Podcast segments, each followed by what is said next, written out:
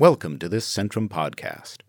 For more podcasts or to join Centrum programs building creativity in community, visit us at centrum.org.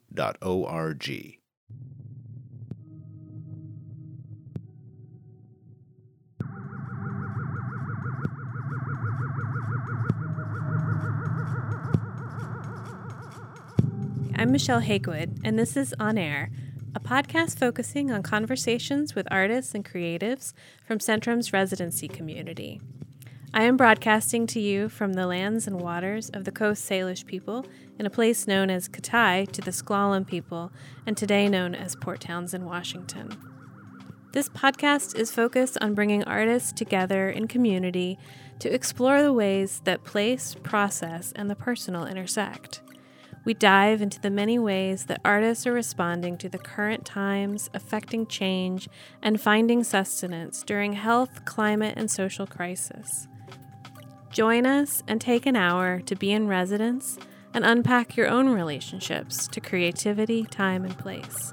Thank you for being here and enjoy this episode.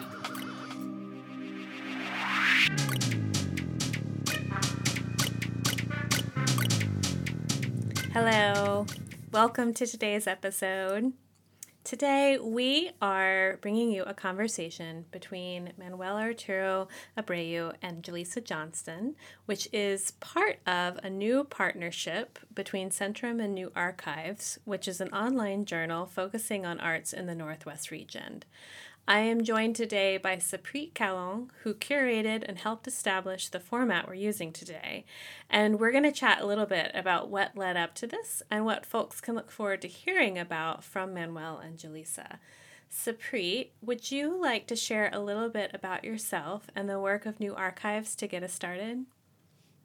Yeah, uh, thanks, Michelle, for having me. And thank you for reaching out to us about this partnership. It was really exciting and yeah, I'm excited to kind of see how it unfurls as it goes. So, yeah, I'm an artist, primarily an artist, but more and more so a curator and an editor and an organizer based in Seattle. I've been in Seattle for about uh, seven years. I went to grad school on the East Coast for two years and came back last year, but was flying back and forth a lot and was still really heavily involved with projects here. So I still count that time as Seattle time. So yeah, I've been here about seven years and so many ways I really love being in this region. And it's like the place where I have first really been a full-time artist and called really comfortably have called myself an artist. And I think that's possible because so much of the community support that's available. And so I'm really grateful. And also I recognize sort of the lack of institutional support we have in our community here. There just aren't, there's just not that much money, and there aren't that many institutions that offer grants and exhibitions and space for conversation. And so I think that's kind of, and there's no arts writing. And so those are sort of the things that Matt Offenbacher, who is the publisher and who actually came to me with the idea of New Archives, and I were thinking about um, when we launched the publication. And so, and that's why I'm so excited about this series specifically. I've always looked at Centrum's Emerging Artist Residency as a place that really, one of the few places that allows for like cross geographical interaction in the Pacific Northwest. And so I think this series to me is just like building on those relationships and um, allowing folks to you know hear what emerging artists in our area are thinking through and working on and hopefully help us develop sort of a regional understanding of what arts looks like here. Um, so yeah thank you for the opportunity. Yeah thank you. Um, and thank you for bringing up the emerging artist residency. You you are one of our previous residents from that program and since then have been doing a lot um, and I should mention that when we invited you and Matt to do this, we invited you to think about the alum from that program and to curate these pairs. And so we're going to be doing three of these and maybe more like this down the road. And today we are really excited to start with Manuel Arturo Abreu and Jaleesa Johnston, who were a great pair to start with. We handed the conversation completely over to them and let them dictate the pacing and the content. And we've both had a chance to listen to this now and are really excited about what they talked about. Do you want to say anything in particular, Supreet, about Manuel and Jaleesa's practices that were exciting for you um, in thinking about putting this pair together? Yeah, I mean, like for me, you know, like how we had talked about, like, do we want to kind of let the pair know, like, why we chose them and why we paired them up? And for me, it was like, you know, like I was interested. I think I was seeing these sort of, they address this in their conversation this sort of fixation or exploration on performativity and how it relates specifically to blackness and thinking about the digital gaze and how the internet has affected our performative affect and yeah so i think i was you know i was working from a really intuitive place with the pairing and yeah it was just like it's been really i admire both of their practices so much and i feel like they are one of like the great thinkers in our region. Um, so any chance, like for me, this series is like an excuse to basically hear people talk um, and to talk with their peers. And um, yeah, it was I, for me. I don't know. Listening is like very. I'm an eavesdropper in public spaces too. I love listening to people's conversations, and so um, listening to this late at, I was listening to it late at night last night and um, it was just so nice just like hearing two buds kind of hanging out and um, supporting each other's work and reassuring each other um, and I don't know there's a point when Manny kind of says um, to Jaleesa like when Jaleesa's like oh I'm frustrated with these drawings I feel like they've lost meaning and um, Manny says, um, "Are you frustrated with the drawings? Or are you frustrated mm-hmm. with the mm-hmm. simplified reception mm-hmm. that they that they've received, basically?" Mm-hmm. Um, and that was a really powerful moment for me um, when they were like, "You're blaming the drawings, but maybe it's not the drawings." Um, mm-hmm.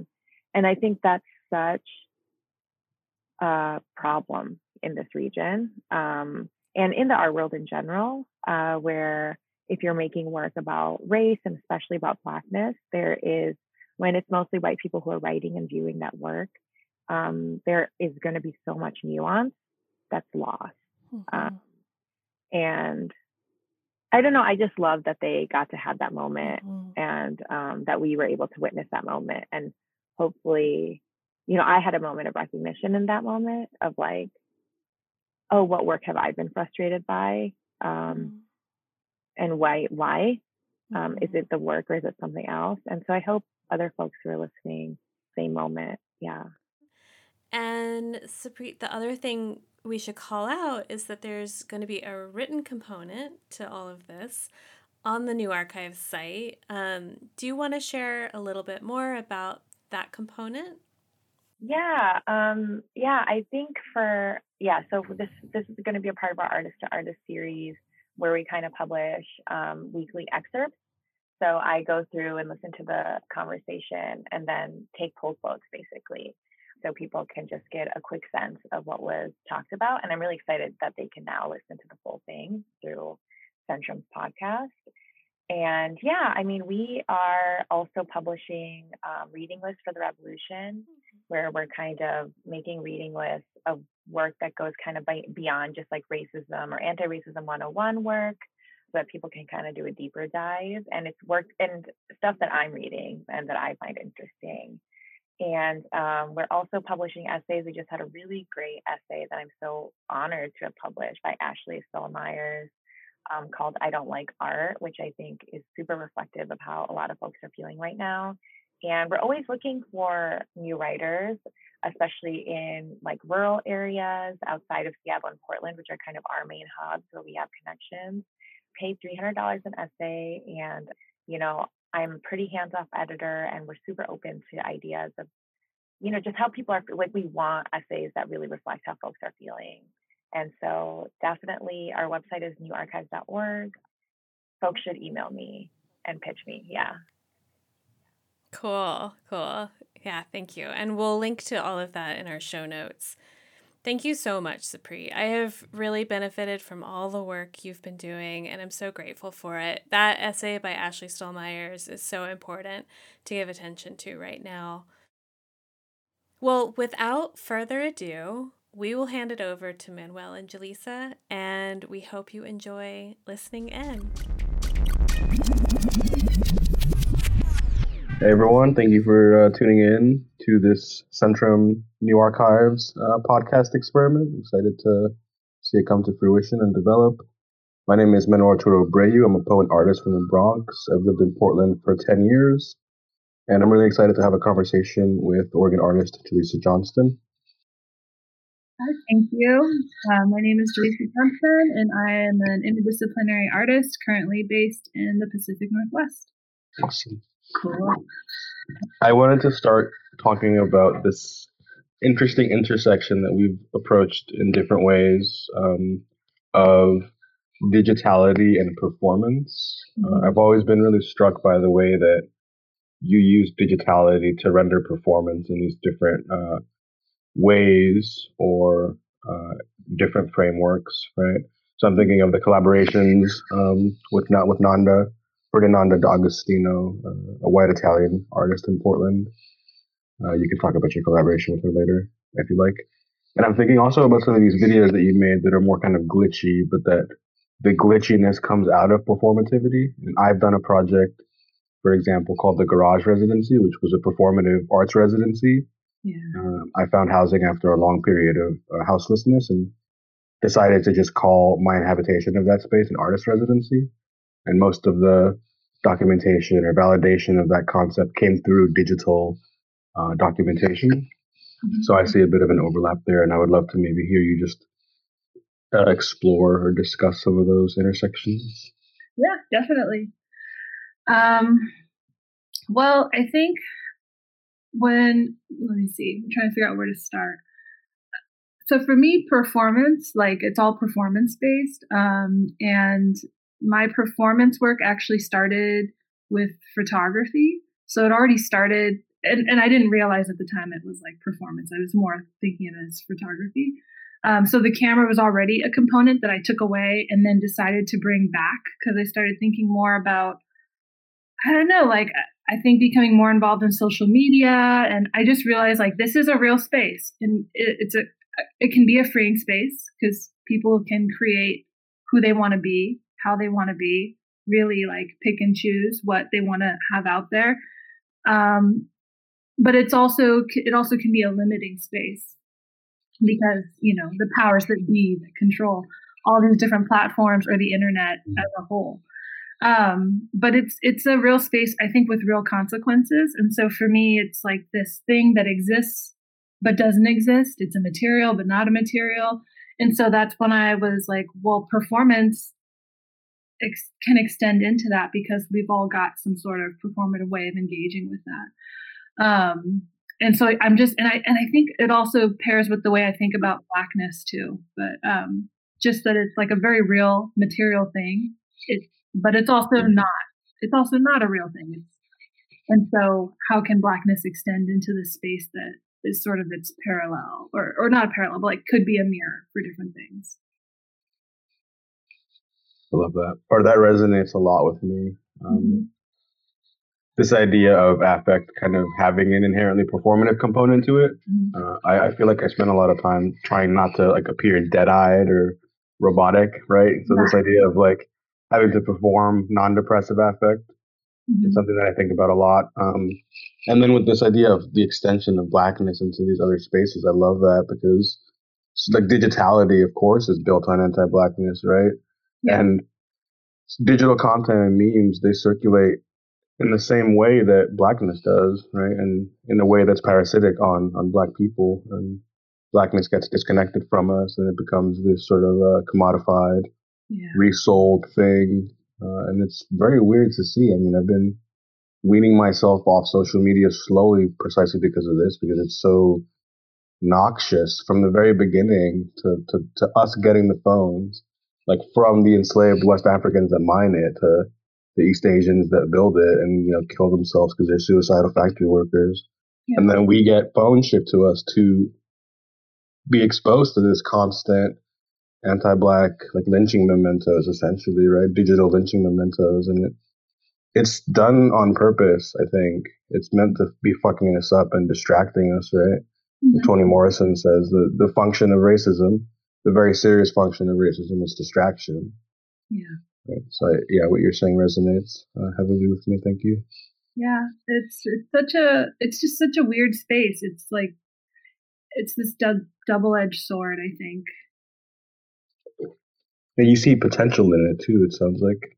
Yeah, I mean, I think it's yeah. been helpful. Like, I know that, like, for like organizing or for, I mean, just the ability to, and I like, even with it's a very controlled space, but there is some little sliver of an ability to control and articulate who you want to be, which I think is very, Black people don't always have that opportunity. I don't think. Um, and so it can be that for some people. So I'm like, oh, it, it can be this thing that can be powerful, but it can also be and is this really dangerous um, violent space, I think. Mm-hmm. Yeah. And so extending performativity into that context for you, it's it's kind of rhyming with tangibility or intangibility of blackness as it extends. That's mm-hmm. really awesome. That's super cool. Mm-hmm. I'd love to hear more about that. Yeah, no, I I think because the thing about blackness, and I think about it in relationship to like myself and my family and friends. Um, that it, blackness in itself is, is something that I also find is like a double edged sword because it was a label that was like not even really we didn't really create right? It was something that sort of was born out of colonialism um, and white supremacy. But and so in that way i'm like oh it comes from this very dangerous root or this very da- like limiting violent space. But at the same time black people have just like picked it up and turned it into this amazing beautiful expansive like creative space. And so for me i'm like it's it's both of these things. It's something that can be so dangerous for us but also something that can be so incredibly powerful and empowering and amazing. And i haven't figured out how to reconcile the two so i just sort of try to sit with them both. Totally. I don't know. I don't know what your thoughts are on like views of blackness but i think that it is a constructed concept it brought a bunch of different types of people together. or it forced a bunch of different people together. Yeah. Um, obviously, it sucks that we got you know natally alienated, detribalized, and taken off of our lands and stuff, and uh, depending on your family history, you know, forced to mix and stuff like this. But the out of that kind of forced closeness to all these different kinds of people, like you're saying, this really incredible set of things emerged that transformed I mean, really developed the modern world as we know it, right? Mm-hmm, mm-hmm. So to me, it's not only the resilience, but the creativity of these people forced into this unified label, despite, you know, infinite, uncountable sets of differences. Yeah. In this forced closeness and the kind of irritations and frustrations and, and frottage that develops. Uh, yeah, there's a lot of creative potential to me. Mm-hmm. Uh, so I was reading this guy Keguro Macharia who talks about diaspora in that way, diaspora as frottage, as enforced intimacy through the hold, right? And then mm-hmm. the creative navigation or yeah, the, just the ongoing conversation about well, we're all in this category. What do we do together? Yeah. So yeah, in that sense, blackness has been digital from the very beginning, right? Yeah. The drums are digital, right? They, they connect these different tribes and lands and they talk across distances. So resonating. I, I was actually, um, earlier I was looking back at like, I think I stumbled up upon an old blog thread that you had from your residency when you were doing the garage residency. And I was interested, there was one poem. So it's actually your Facebook. You were trying to go through your Facebook feed to pick out some of the like really good posts that you had made from your updates and stuff.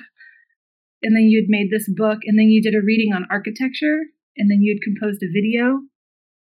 And I don't know, I was just like, the choices, like picking the, the videos to mash with. I'm just wondering if you could talk a little bit more about like your work with video in that way, and then if it's shifted or if it's still engaged, like the process, is it still engaged in a similar process? That's a great question. Thank you. Um, yeah, that so that video, the concept is that it's a post-internet poetry video commissioned by uh, Holly Childs for this what one week exhibition at MCA Australia mm-hmm. uh, or MCA Sydney. Sorry, and um, so yeah, the video it combines ideas about digitality in video games and video game music specifically uh, with ideas of architecture. Right, so the ideas of music, the resonance of music, the different kind of structures and abstraction of music are the kind of toolkit for architecture for a specific kind of architecture. So you know thinking in the context of black people. It could be social architecture. It could be constructing a, a ritual, uh, constructing a different kind of household based on sound, right? Not just like music, but language, uh, mm. utterance, gesture. Right. So that's how I was thinking of those two things intersecting. And I was drawing on David Wise, who composed the music for the underwater level of Donkey Kong. uh, and it's just a beautiful composition and was really it's always been really evocative to me. Mm-hmm. It was the song that was playing when my mom went to the hospital to uh, give birth to my little brother, you know. So it's always kind of stuck in my head as this like powerful song that uh, it, it, links underwaterness to the digital in this interesting way as well. Mm-hmm. Um, and then yeah, so in terms of future stuff after that, I've never made a video like that again. Really, uh, something that incorporates found clips, my poetry, um, my critical writing, my voice. So it is kind of a singular thing within my practice, but I think that a lot of the ideas in that video uh, suffuse themselves in other aspects of my practice. Yeah. Another thing that I was thinking about is archive, the way archive works for you, because you, like your brain, I'm like, how on earth does this person remember all of these quotes, all of these names? Like you have so much reading that you reference. Um, yeah, I, I, am like, whoa, I have a huge bookshelf at home. And I'm like, I'm slowly picking my way through everything. I, co- I collect material faster than I can read it. So I'm just also curious about just like your practice of reading and archiving and referencing. Um, yeah, it blows my mind. Thank you. It's a great question. And, um, you know, I, I, learned my techniques of citation from Black women and make sure to cite the Black women that I learned pretty much everything from. Because I think there is this kind of like, oh my God, you're reading so much and it's it's so brilliant. And yeah, that's true. But also, I think that what's what makes that so strange is that other people aren't actually engaging the work of Black women, right? And mm-hmm. that's what really needs to change. I don't yeah. But I, I appreciate your comments. Obviously, yeah. It's a uh, in my own life, I read a lot. Uh, I spend a lot of time reading for sure, and it's a nourishing thing for me. Um, someone as someone that makes a lot of money through writing uh, in terms of freelancing and stuff, but as someone who has a lot of difficulty producing written work, um, writing is a really, uh, reading is a really good solace. Like it kind of, when I'm frustrated with producing, I just consume, and it relaxes me a little bit and gets me more into the ability or mood to mm-hmm. produce written language, which is always a struggle for me. I, I really don't like doing it. So. Mm-hmm. And would you say that it's the same for both like your poetry and like when you're writing like your articles, like or critical pieces? Is it a similar like you don't enjoy or not that you don't enjoy well you just say you don't enjoy it, but like yeah, that you don't enjoy both? It's, it's the same, yeah. Yeah. Poetry is a little more fun because you know, as you cited with that video, you can kind of expand into different places. But yeah, it's it's kind of the same for me. I just don't like sitting down and like writing. It feels really mm-hmm. dumb. Like like I feel stupid when I do it. Yeah. My my discursive abilities that happen in like with my tongue and in meat space don't translate the same. So it's always been an ongoing struggle in terms of like, and I think that has to do with like code switching or something. I don't know, but written text has this level of formality or ritual to it that is not as useful for me as something like this, like just talking, you know. Yeah. I, I saw that you performed at um, Wa Na Wari, and I, I would love to hear about that because I couldn't find any video. Oh no, I didn't actually end up performing at Wa Na Wari. Um, oh, you Um, just gave the talk. yeah, I was debating, and I don't know what's happened, but this year and last year, I I mean, I'm still doing some performance, but for some reason, there's something in me that's like not pumping the brakes, but just like drawing inward, and I haven't been called to perform in front of lots of people over Mhm. the last like several months. Um, part of me is alarmed, like, oh my God, what's happening? Why aren't you performing? Why aren't you like jumping to do this thing that you've always sort of been very interested and invested in doing, publicly at least? But then there's another part of me that's like, ah, ebb and flow of creative practice, just go with it. Like, don't worry about it, don't stress it. You don't have to be any one thing for any person. So, Absolutely. yeah. So that's, And you have such a wide breadth of, of work too. You don't yeah. have to perform. Yeah. Yeah. So it's like if if that's not what needs to happen right now, then just don't stress. Yeah. I'm a um I don't know if you believe in like astrology stuff, but um I struggle between like I'm a Virgo rising and a Pisces sun, and I struggle between like what's the word I'm looking for? Like trying to like compartmentalize and be organized and do this and that and that and this is right and this is wrong. And then the like more like flowy side of me that's like, it's okay, don't worry about it, whatever. It's all whatever, it's all good. I struggle with that. So there's the part of me that's like very structured and says, no, if you're a performance artist, you need to be actively performing. Then there's the other part of me that's like, well, that's not necessarily true. You can do whatever the fuck you want. Absolutely. Yeah. Those energies can be intention inside of you, of course. Yeah. Mm-hmm. I, you do Yeah. a lot of different mediums as well. Like, how do you navigate all the different ways of making? It's very similar to, to what you said. Um, I try to pride or privilege this kind of amorphous uh, tendency and let things take the form that they feel like they need to. Mm-hmm. And so my job is like to be able to determine or detect what those forms feel like they need to feel like, right? Mm-hmm. So it's it's kind of an ongoing process of like, and it's not cut and dry. It's not to say that writing is best for certain kinds of things or certain kinds of ideas. Uh, and most of the time, that kind of thought is the opposite of the truth. When I have it, like, oh, writing is best for for theory, and it's not. Yeah. It's not good for theory. It's bad. Um, so yeah, I try to always keep an open mind and privilege that amorphous or kind of freewheeling roughneck approach. You know. yeah. Um, there will always be something at hand to give form to this like ma- this internal roiling mass inside of us you know there's always going to be something for us to express so we don't have to worry about it too much Yeah. No, I agree with that. I think it also can be like a very, um, just like being in academia, like all of the boxes, you know, and like sticking to a box. I feel like that's a very hmm. can be a very academic thing. Like, I'm like, oh, that's my training clicking in right now, telling me that I have to do this thing and be consistent when it doesn't have to look like that. yeah i always wondered about that because i don't think of you as a performance artist i do i think of you more as a conceptual artist and you work in still in moving image you've got print work you've got performance work you've got structural like installation type work. I mean you, the idea of you as a performance artist it wasn't something that came to mind.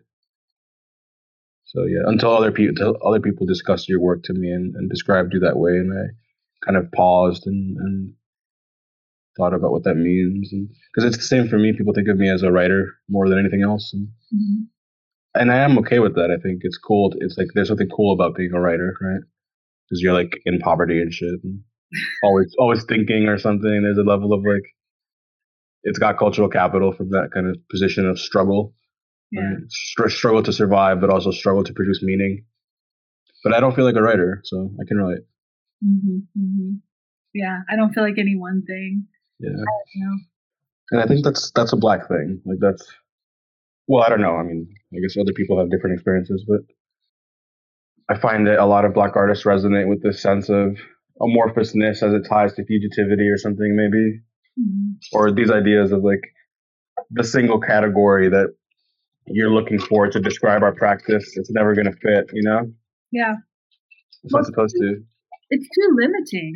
I don't know. That's the thing that I guess I'm unconsciously pushing against. I think a lot of, I mean, I can't speak for all Black people, obviously, but like a lot of my close Black friends and family are often pushing against being doxxed because I don't know.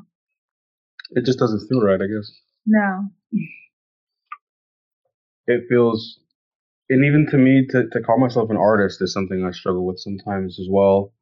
Because I'm so I don't care about the form that something takes. So it doesn't have to be art at the end of the day. Some of my favorite things that I do, like homeschool, are not art, right? Mm-hmm. And they're super fulfilling for me. Yeah. I was talking, do you know Cheryl Burrows? That name sounds really familiar. She's an artist, um, also currently in Portland. She's a black artist. She's bald. Um, her work like often deals with like spirituality, identity, and thinking about like, yeah, thinking about the lens of identity and who we are through spirituality. Um, but I was talking with her, and I like the way she thinks about art because I, it was one day I was like, you know what, I I like when I can just turn off being an artist and just like be a person. And then she was like, well, what do you mean everything is art? Because in her eyes, she thinks of like life is our existence is art. So everything is art. and Everyone's an artist. And so that's something I've been playing around with lately of like, well, everything is art or nothing is art.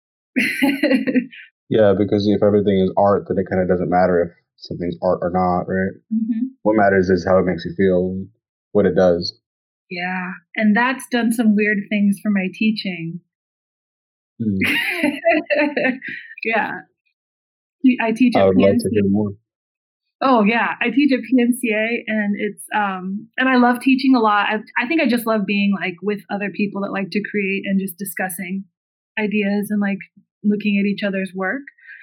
Um, but I think the more and more that my brain switches to like either everything's art or nothing's art, either one, like we're all we're all walking like everyone's capable of making work everyone is capable of making really amazing work and you don't have to go to school for it you don't have to read books for it it doesn't come from those places although those places can help or hinder sometimes it doesn't come from that and that's been making me wonder about like what does it mean then if i am teaching at an art school that says that you get to have an art degree like what is that like what am I supposed to tell my students? What am I like?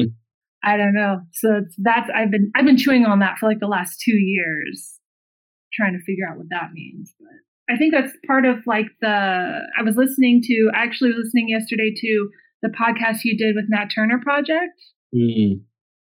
And I think you had mentioned for homeschool, right? That's sort of like part of it is that it doesn't really highlighting that art does not have to come from this like within institutional walls or from a, a mm-hmm. degree or from like that's not really where it, it, comes from but that it can really great work can, can come from many different places mm-hmm. so and also fuck art It's another thing about homeschool is like creating a space for people who love to make shit and love to think and love to be together or be alone together mm-hmm. but also we just like hate art and hate this western like value system and the idea of producing art objects that have no function, that are autonomous, that don't have any social or spiritual function, or you know, dislocated or non-embedded into society. Mm-hmm. It's you know, coming from our cultures, that's something that's really weird to us. We don't know. That's not the kind of art, quote unquote, art that I grew up with. You know, the art that I know is functional and socially embedded, spiritually functional, socially functional, non-autonomous. You know, mm-hmm. so that kind of culture shock even even as I've been uh, kind of acclimated or acculturated to accept Western aesthetics as natural, you know, there's kind of a lifelong process of unlearning that and mm-hmm. and, and validating the traditions that I come from and the traditions that I was raised in, you know. Mm-hmm. So that's that's really important for me, um, and I that's encapsulated to me by the phrase "fuck art." Yeah. So that's homeschool is all about that. It's all about all the different people that this term can serve as a meeting ground for, you know. Mm-hmm, mm-hmm. Yeah. And how do you like when you do approach a space that's more tradition in the, that traditional Western view of like isolated art object? How mm-hmm. do you um, like bring that with you, or how how does it how do you continue to embody that in those spaces? And I asked that thinking specifically wow. about the first time I saw your work in person, which was actually at PNCA. Nat Turner Project curated it. It was with Sidony O'Neal. And it was this amazing set of objects. But yeah. I love that show. It's probably my favorite duo show that I've done. Mm-hmm. Um, Sidony and I, and the Nat Turner Project. Um, for anyone who's unaware of them, it's uh, Melanie Stevens and Maximiliano Martinez running a kind of uh, freewheeling curatorial endeavor that tries tries to envision what would it be like to make and show work without the white gaze, right? Mm-hmm. A speculative proposal, but very interesting nonetheless. And even if it's impossible, that impossibility makes it more interesting to me. But uh, so yeah, they they do a lot of work around shielding their artists from the institution and the kind of weirdnesses and demands for linearity or cogency that the institution has. So I really appreciated that because PNCA is very kind of backwards in a lot of ways about that kind of stuff. You, you know, intermedia, conceptualism, post conceptualism, that kind of stuff um, or you know integrated performativity if you think of your work in that context. Mm-hmm. But so yeah, Sidony and I were having conversations around uh, the kind of commodification of Afro-pessimist theory uh, and this specific phrase. Why is it so difficult to refuse to refuse? Right. Mm-hmm. Th- gesturing toward or thinking about black people being always conscripted into labor into a labor of politics, into a labor of affect, right? It's a labor of criticality and refusal, uh, negation, deconstruction, uh, reconstruction, right? It's always the task of black people to do that work. And we were just talking about how that's embodied in uh, people misunderstanding Afro-pessimism and bringing it to the mainstream in this really weird way that actually just reinforces the plantation relation. Mm. Uh, and so the show had a lot of virtual objects uh, that were kind of building on themes of syncretism and histories of Afro spiritual resilience in the diaspora, um, as well as some kind of more mythical or folkloric elements. Like Sidony had works that were gesturing toward keloids. Um, yeah. That was the jar, right? With the yeah, yeah, and the tapestry on the wall as well. There was a yeah, yeah. So it was a really, really great show. And I loved being able to just have those really dense and open experimental conversations with NTP, with Sidony, and not have the PNCA institution trying to kind of put their their fingers in the honeypot or whatever, or try to like make sense of what they're being, uh, what's being offered to them by us as artists. So. Yeah. And I think that showed up, at least the idea of like just, you know, fuck art and within that space you know, which is like a very all about the isolated art, like elevating the isolated art object. I felt like what you both brought into the space really um, like pushed and, and challenged that or disrupted that.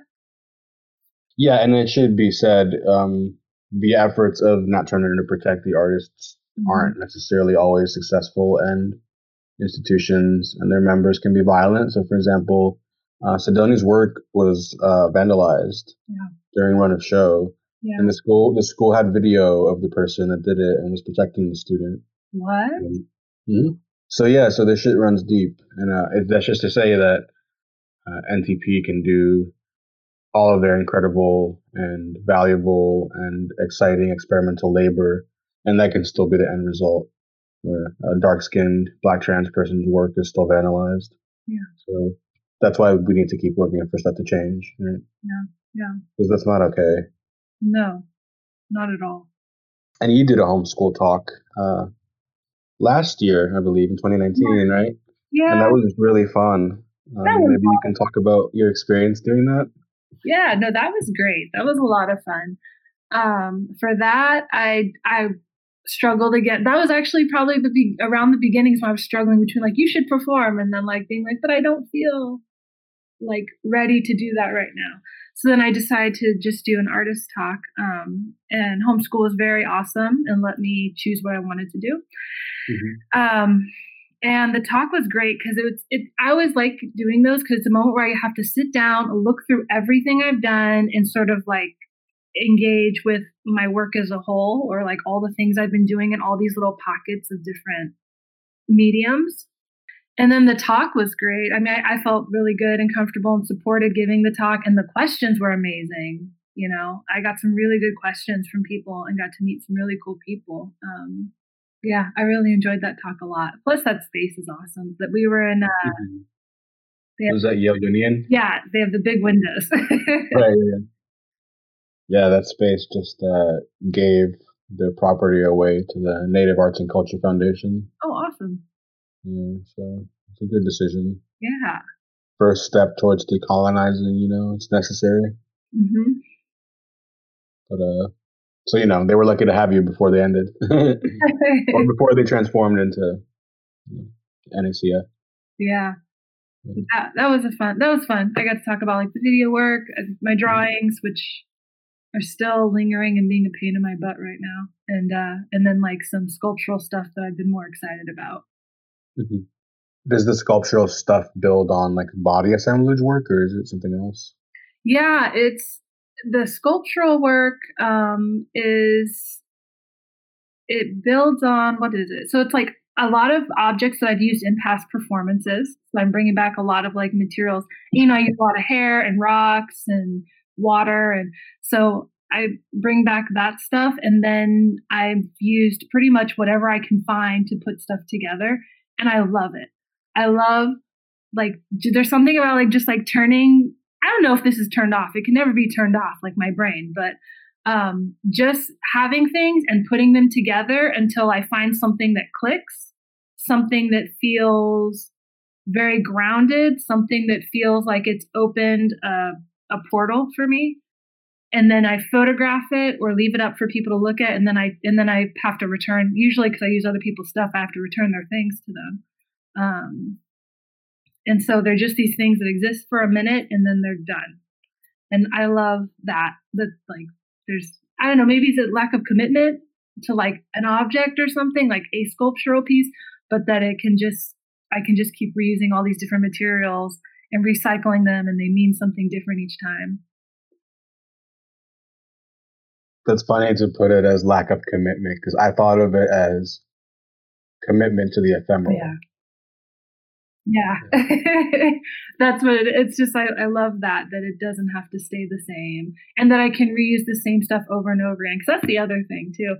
On a practical level, space and materials and how many things we keep making. So for me, it's also like, okay, I can just pull together lots of different things and then put them back where they came from and not have to have a whole other thing that I now need to keep a space for or that now has to go in the garbage. Mm-hmm. I've experienced so many, like I've moved a number of times in my life, and each time I've had to throw art away because I just couldn't, I didn't have the money or the like ability to take it with me. And so I think I'm just like, okay, I'm not doing anything more that I have to throw away. It's either I'll create it and it'll live for a little bit and then be a digital photo file that can be looked at later. Exactly, yeah to answer your question before about archive and you know archivality, um, I don't really care about that stuff. I don't put too much uh, emphasis on it. Like for example, um, I've been working on returning to the origin of my practice. Um, doodles that I made in church when I was bored and frustrated when I was like you know eight to ten. Um, a lot of those actual pages that I did, doodled on are gone. They don't exist anymore. So a lot of the project is speculative or imaginative, you know, and it takes on this dimension of to tie in the virtual again. It takes on this virtual dimension. And it's almost like a kind of a game or something for me to try to remember what happened and remember my own extreme frustration and just not. I just hated being in church. You know, we were in church like four times a week, and it was fucking exhausting. But uh, but it's also where my art practice uh, came from. And a lot of these issues of ambivalence, using what's at hand, mm-hmm. engaging these kind of minimal affects, affects of like a, a very small scale, right? Mm-hmm. Almost invisible, ephemeral. Um, all of that stuff started there. Uh, but how can I actually trace that if I don't have the archive? Right. So these are some of the questions that I've been thinking about in that context. And uh, some of the forms that come out of it are, you know, moving image works um, and sound pieces, mm-hmm. as well as some asemic writing. Yeah. So that's what I've been working on. Yeah. And it's interesting that you said, like, how can you trace that if you don't have the archive? And that I've been thinking a lot. I mean, I'm always thinking about this, but I've been thinking a lot more about like what we store in our bodies and how that our bodies are like a walking, but mm-hmm. untrust, untrustworthy. Is that a word? Untrustworthy archive. Yeah. Oh, wow. I mean, it just like, I mean, you can trust it, but don't trust that it's going to be the same every time you return to it. And don't trust that the facts are, are, um, what's what I'm looking for? Not solid, but um, sorry, I'm totally blanking on my words right now. But you're good. You're good. That the facts are permanent, stable. Yeah, stable. Um, right. And so, like, it's interesting to me. Just I was thinking about you and like thinking about thinking back to being in church, and you're like, I don't have that archive. I'm like, well, you do, but it's just it's just an archive that you'll like keep revisiting and it'll look different or feel different a little bit each time or you'll remember something or something will be there that wasn't there before mm-hmm. exactly yeah and there's this sense in which that kind of project is uh, fictional or virtual for me mm-hmm. you know even though the trace the impact that you're describing is real and, and physical it's also just that impact and I have to go back and reinterpret it every time, as you're saying. So it's it's definitely a really interesting process, and uh, I mean, obviously, it mimics and draws on things like excavating one's own trauma and you know all that kind of stuff. Uh, I didn't have a very happy childhood, so mm-hmm. um, I'm, doing a lot better now, which is good. I'm, I'm, more in a place now to be able to go back and do that kind of work. Yeah. Um, because it, it's all tied into this kind of religious arc, right? And this is something that we've been kind of talking about a little bit or implying this like struggle toward something, right? Mm-hmm. Yeah, there's this struggle toward or a pilgrimage toward something. It could be truth, it could be self, it could be autonomy, right? These are all things that I want and strive toward so yeah, the poems and the, the drawings and the videos that I'm making, they have this kind of arc to them about struggling toward or having a pilgrimage toward mm-hmm. uh, the truth or something unmediated, something autonomous. Mm-hmm. I was wondering, was that because um, when I was online researching, well, Googling, I just Googled uh, and then I always click to images and I'm like, what images come up for Manuel? There's a picture oh, of origins and a wishbone. A little, is that right? That's the wishbone. That little, is that your image, or is that just an image that's like somehow linked to you through the internet? Can you describe it better? There's a wishbone. it's like so. It's like a it's a little corner of a drawing. It looks like, and the drawing has lots of black marks, like gestural. Okay, yeah, right. And then there's what I think is a wishbone. It's that 3 mm-hmm. yeah, and, and, it's kind of I think is it sitting resting on like a pin or a nail, um, right at the corner of the drawing. Mm-hmm. Is that yours? It is. Um, so that was work from my last solo show at the AB Lobby Gallery at PSU. Mm-hmm. Um, yeah, great. Thank you for bringing that up because that, this kind of serves as, as an example of some of the output uh, of this process of trying to kind of relocate the origin of my practice and rebuild that archive uh, from church, mm-hmm. from, you know, the Philadelphia Pentecostal Church on 155th and Prospect in the South Bronx. So this is asemic writing, those big prints. They're prints of asemic writing that I did, as well as sourced images from the Mormon Genealogical Archive Family Search. Family Search is a big part of how I do my genealogy. And in the process of going through their archives for the Dominican Civil Records and Catholic Church, I find a lot of beautiful illegible images, and I I use them to gesture the illegibility of lineage and put them side by side with asemic poetry, uh, poetry made through mark making uh, that is not letter based or punctuation. It's, it's, just scribbles. And so, yeah, so those two things, and then uh, a sculptural element is introduced. I'll put a chicken bone or brick or stone that I collected uh, in the corners of these works as a kind of accretion or a kind of spilling over into the third dimension of two dimensional forms. Yeah. yeah. That I think that's awesome because it, right now, as I mentioned, like with my drawings, they're pain in my butt right now. The hair ones. Yeah, I just feel like they're like tired, like they're done. Like, just, like no, they're so good. What do you mean? it's just this feeling of like I'm like, okay, what else are you gonna say? What else are you gonna say? You keep saying the same thing over and over again, and I still keep getting ideas for drawings. I'm like, oh, this will come to my brain. I got to do that, but then I'll do it, and it doesn't feel charged anymore. It doesn't feel potent anymore. And then I saw that image of yours, and I'm like, that feels full. Like that feels really full.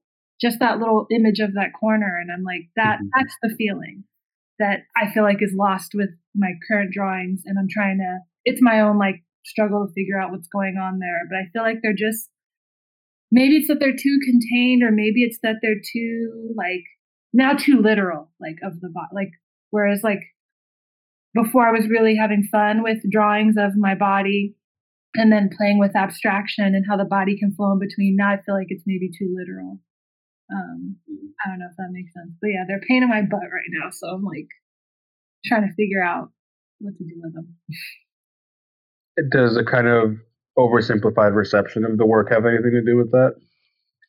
Possibly. yeah. yeah. Sounds I mean, a little bit like you're you're blaming the work fully when it should only be partly, right? Because of the audience and their kind of consumption yeah. and the reification of the dehumanization of the black woman's body, I think has a lot to do with it. And I'm sorry you have to deal with that. It, it limits or pushes on your work in this really violent way. I think that stuff is really, really good. The kind of explorations of like sculptural assemblage through body gesture, I think it's awesome. I love it. Thank you. Mm-hmm. Yeah, I actually hadn't thought about like the way it's being re- like you know if if the way it's being received the way it's being shown the way it's being talked about how that affects my relationship to what's happening do you prefer to just avoid thinking about that stuff mm. you know i would probably say yeah because mm-hmm. of, well because i think part of me is like if i i think like wanting to be an artist and like I would love to just be an artist and not have to do a lot of other jobs. I feel like maybe there's some sort of like I have to somehow come to peace or make peace with these spaces and audiences that I have to show with. For survival. Yeah, because currently, as the system is right now, that's really like one of the few avenues that I have to being able to just make my work. Um, and so part of me, I guess, is like worried if I overthink it, then, you know, then what will that mean? Well, should I change something? Should I not show anymore? Should I just make work and not not put it out into the world then until the system somehow shifts or changes that allows for my work to just be what it is and not have to mold it or question it too much. Total sense. And that might and I thinking about this now more in depth, it makes me realize that that's a big part of why I'm so interested in amorphousness mm-hmm. is because it allows for some level of uh, comfort, comfortable distance from a lot of these simplified audience perceptions and, and, some of the machinations of the way that the work can get flattened, you know. So I, yeah, I resonate with what you're saying. Yeah. I was. This is not related. Um, but I was gonna ask about your mobile projection unit work. I know you did uh, something with them maybe in like February or March. Mm-hmm. Um, that's um, Sarah Turner and Nanda's thing, right? Yeah. Yeah, I would love to hear about uh, what you proposed and presented with them. Yes.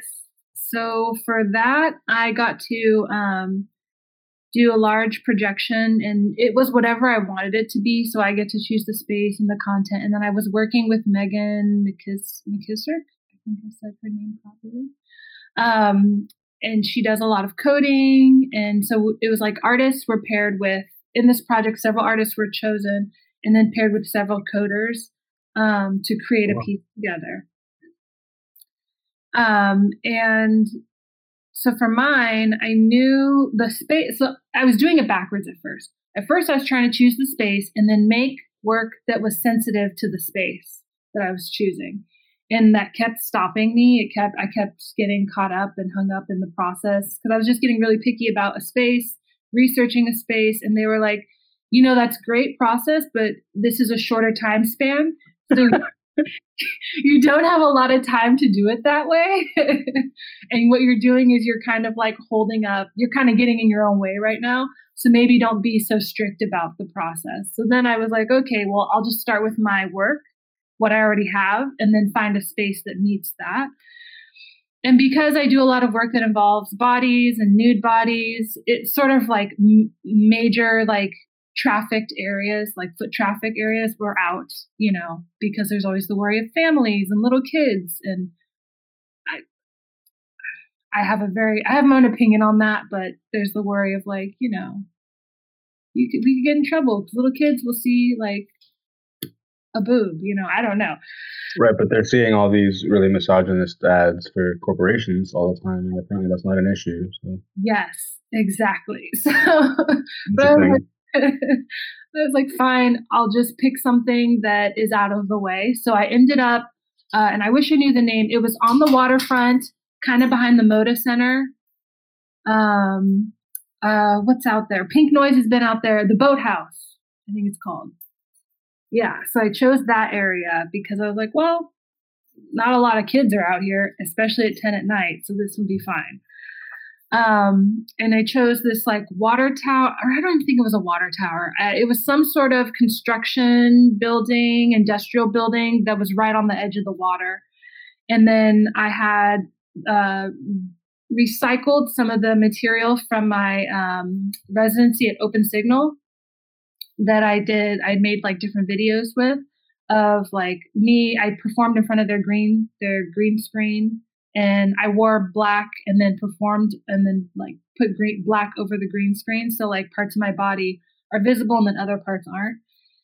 So I used that material and projected it on uh, to the industrial building, and then Megan helped to with the coding to like do different things with it. Um, I know Megan had her own videos that she was going to add in, but I think the night of it was just so hectic that she had forgotten to add her own videos in. But um, it was really awesome to see it with and without. So. So it was kind of like projection mapped onto the architecture. Yeah, yeah cool. and it was it basically up just being like a tanglement of like bodies and limbs, like morphing in and out, which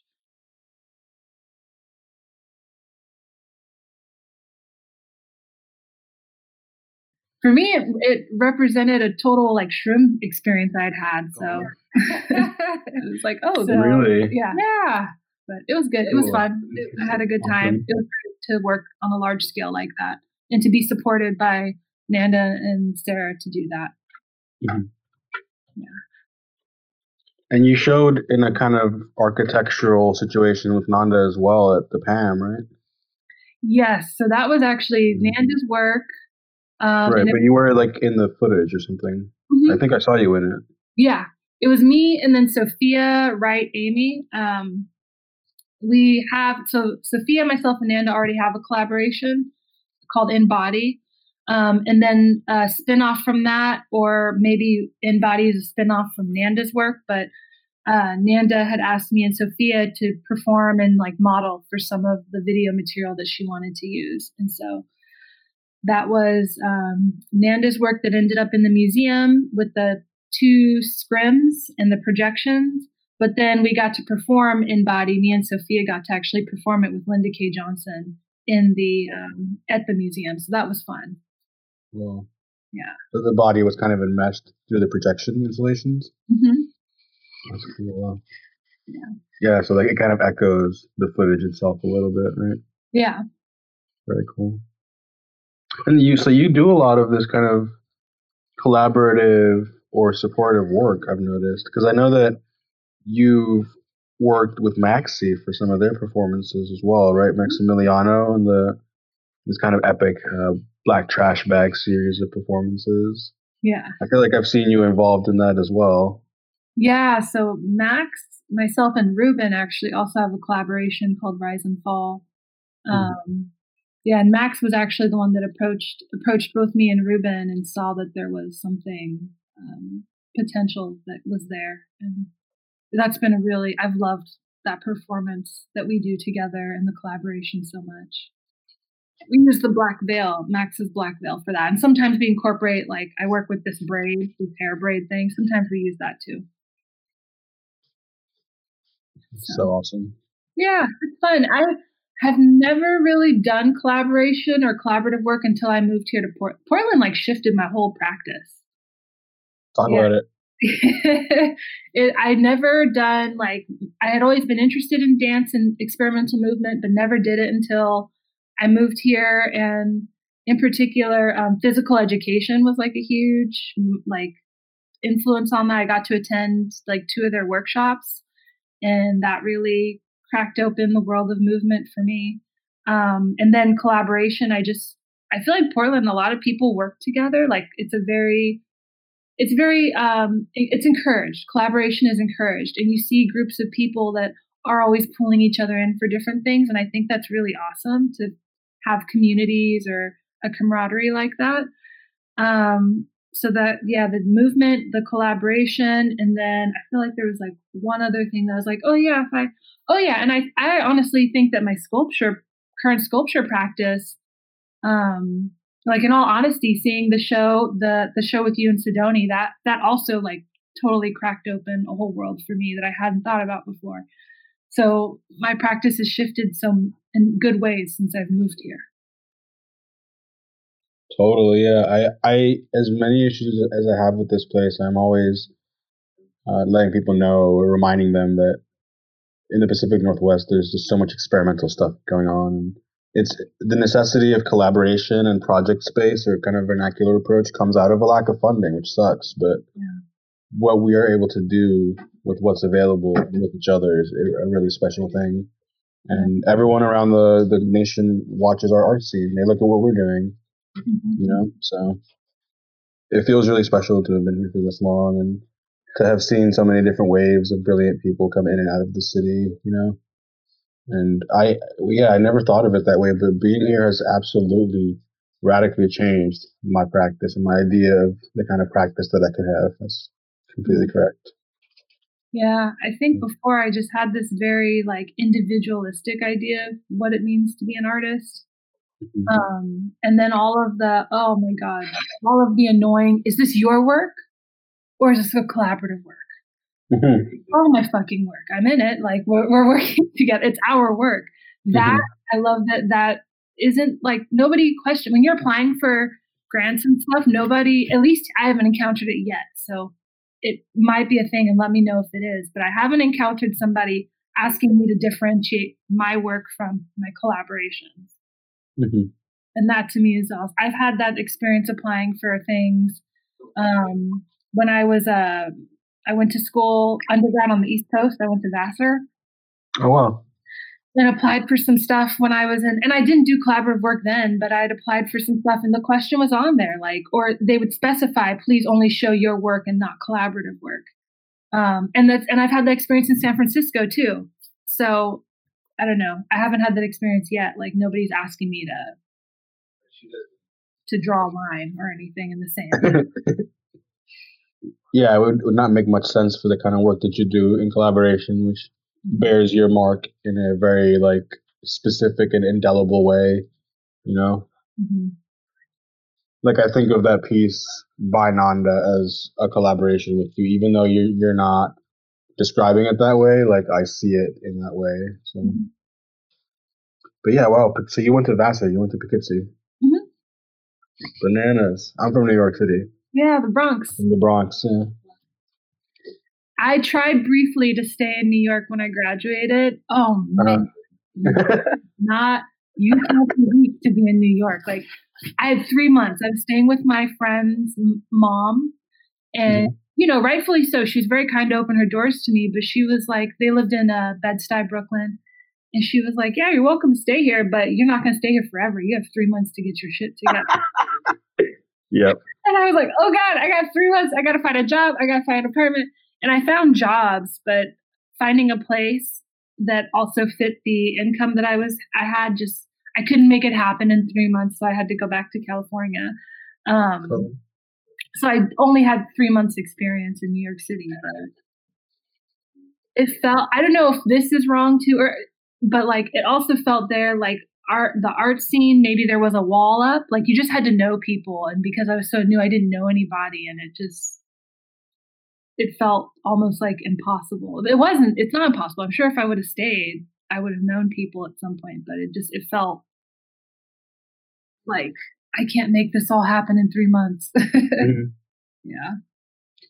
Yeah i think for that kind of context like someone moving in to the city from somewhere else, it's, it's generally going to be like a brown person that will have more success. Like I, mm-hmm. there's a, a lot of black artists that I know that moved to New York that have difficulty making it there. And I mean, I moved away because it's just I don't want to live with my family, um, and I can't afford to live there based on the kind of income that I make through my work. So, I, I honestly have no regrets. I mean, I miss it, but I also have to come to a realization that it was never really my city to begin with. And then part of the way that the city works is it churns people out, you know, and just chews you up and spits you out, even if you're born and raised there, yeah. or in my case, raised there. Um, so yeah, it sucks, but also, you know, that's how it goes. Yeah. A lot of my, kinda, a lot of my friends that, uh, I went to Vassar with that were from New York City, they don't live there anymore either.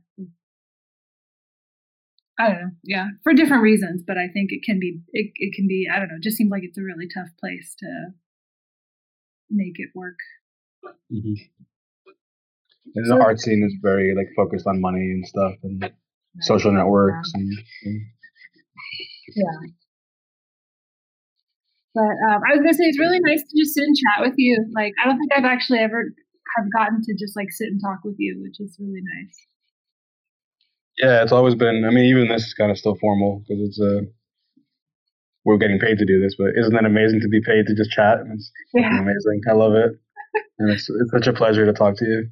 Yes, it's been good talking with you too, Manuel. Thank you. Take care, and uh, say hi to your partner for me. Congratulations, and uh, I wish you all the best in terms of this new housing situation. Thank you so much. Wishing you the best, and give your kitty little pets for me. I know they don't like hugs. Cats don't really like hugs. So. Yeah, she doesn't. I'll give her a belly rub for you. Thank you. Okay, have a great day. Have a good day. Bye. Bye.